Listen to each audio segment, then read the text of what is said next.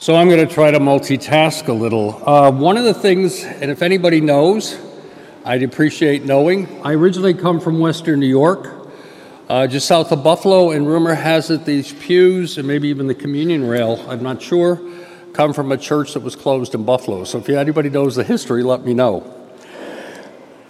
Uh, I'm going to try again to talk a little bit about Maryknoll as our society, and then talk a little bit about my own experience, especially on this Trinity Sunday, my experience of Christian faith, Catholic faith, Eastern Catholic faith in Egypt. Maryknoll, um, you may or may not know, has a North Carolina, North Carolina root.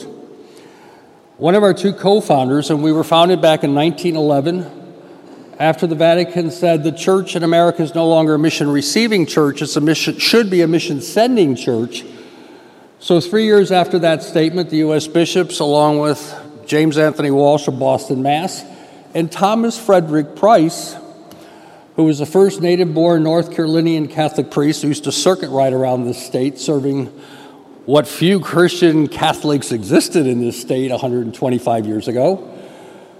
Um, and for what it's worth, the Raleigh Diocese is promoting his canonization Anyway, uh, the U.S. bishops and James Anthony Walsh, Thomas Frederick Price got together at the Eucharistic Conference in uh, Montreal, and they said it's now time for the United States Church to have a mission sending church to do for others what had been done for us.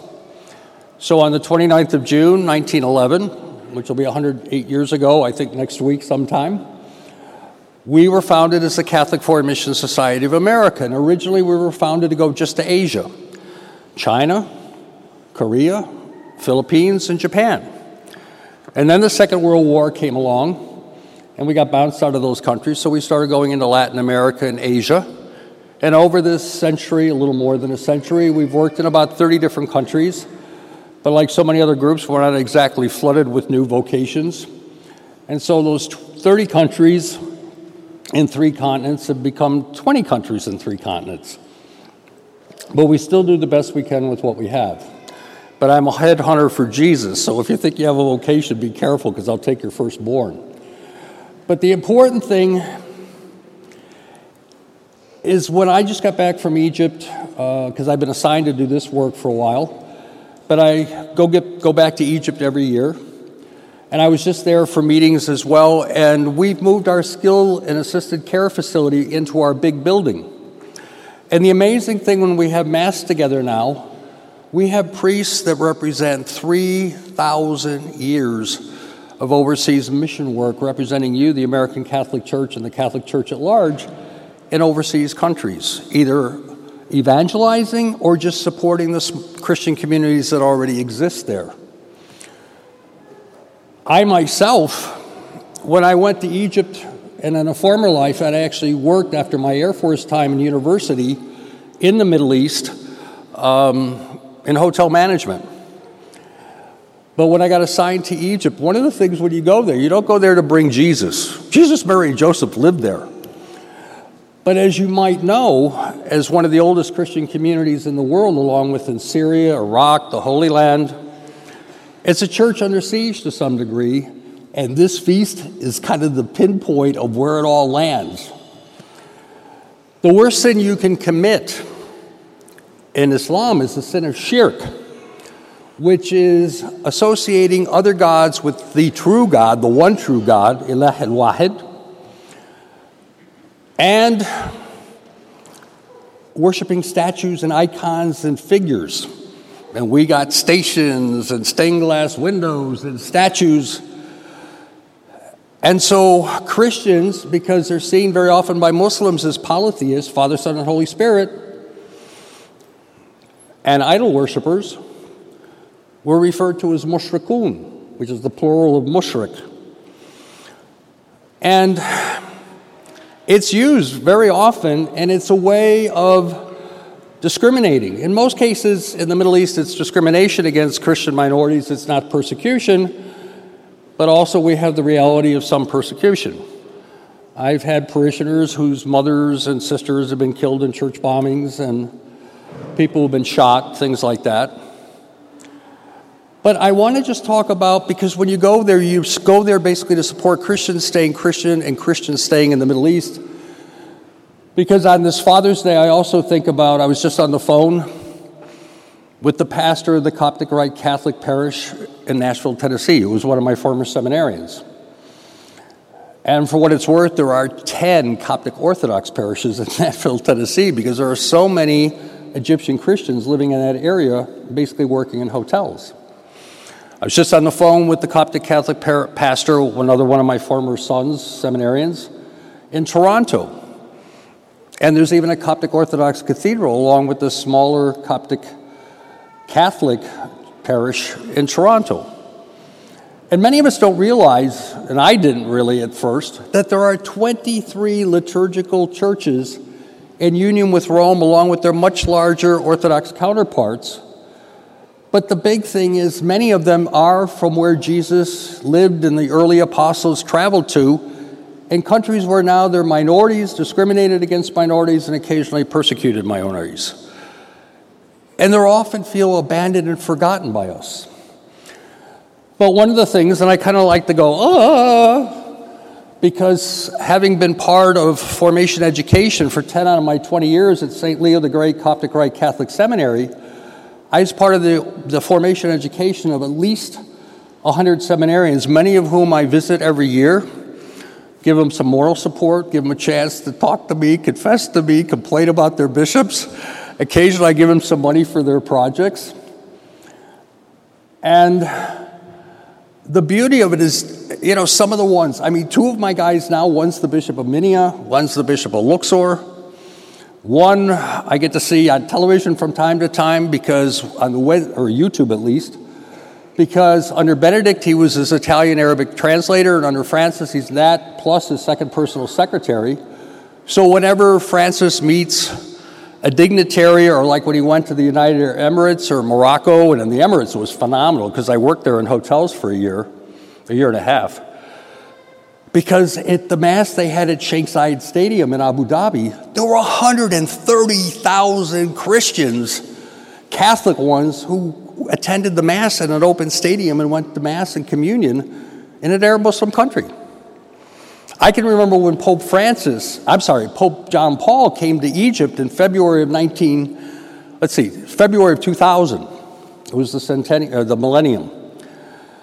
And I had this Coptic, he was actually a Latin Rite Catholic, which are very few out of the seven rites we have in Egypt. And Amir walks up to me and he says, I can't believe it, I can't believe it. This is the first time I can say I'm proud to be a Catholic and a Christian all at the same time because I'm looked at as a mushrik by the Muslims and I'm looked at as a heretic by the Orthodox. And he truly was excited.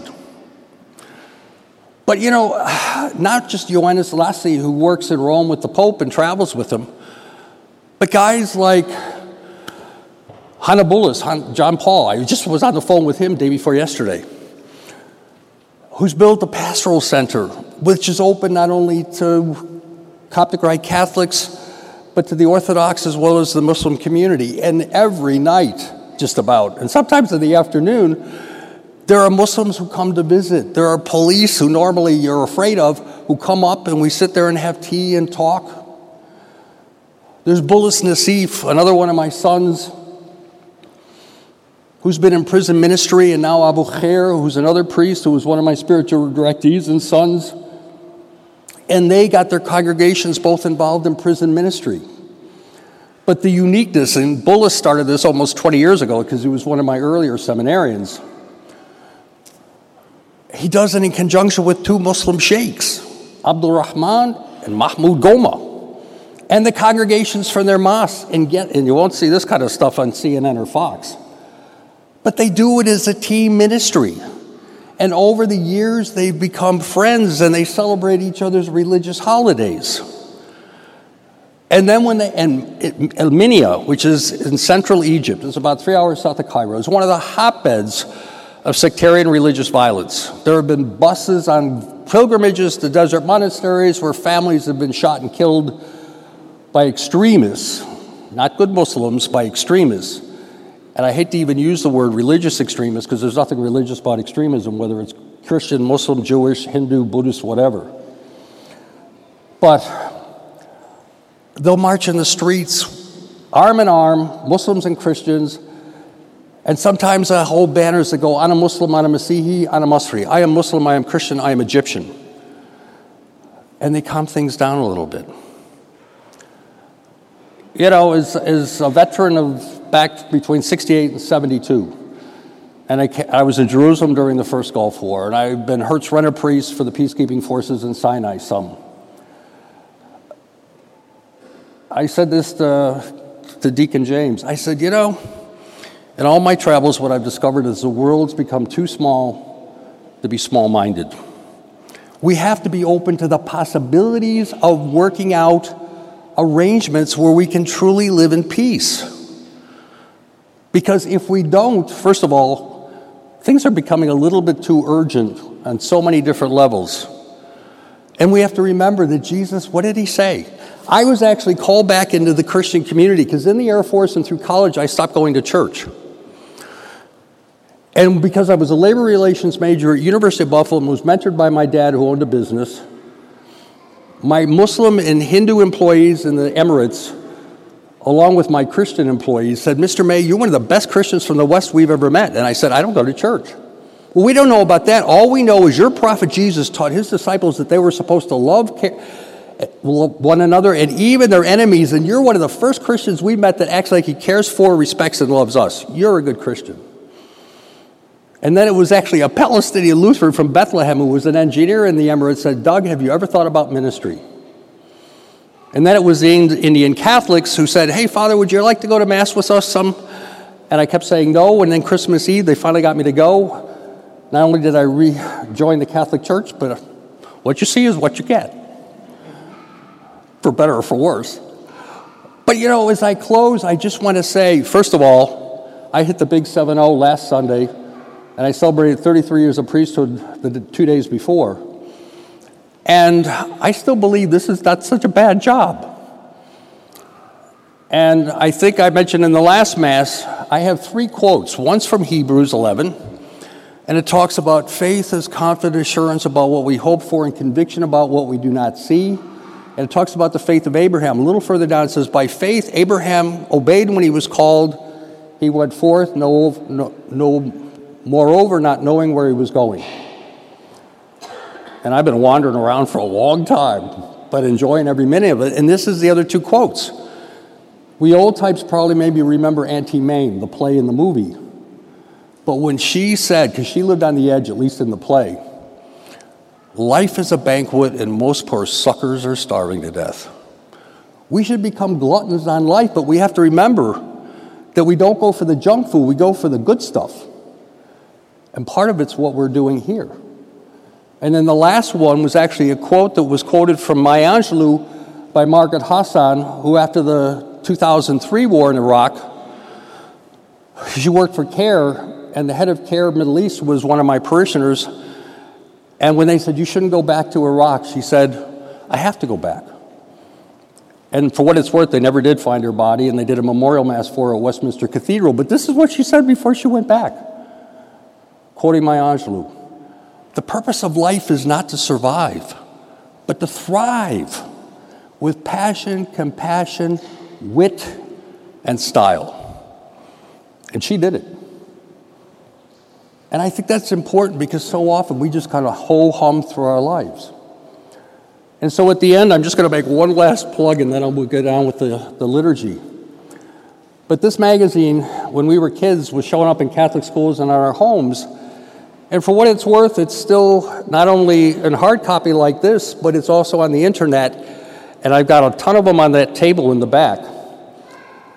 But the important thing is that there are opportunities and invitations for you through the website and through getting to know us through the magazine of being a missionary priest. We still should be about mission. Being a missionary sister, a priest, a brother, a sister, a lay missioner, long short term volunteer, or just kind of seeing how some of the rest of the world lives and being a longer short term volunteer or being on a mission exposure trip. Because the important thing is we're supposed to be about mission, going out, reaching out. And so often we just kind of circle the wagons and almost implode on ourselves And that's not what church is about. That's not what faith is about. That's not what Jesus was about, especially when he on Pentecost said, Receive the Holy Spirit. As the Father has sent me, I send you. We're all sent, and God bless us all on our journey.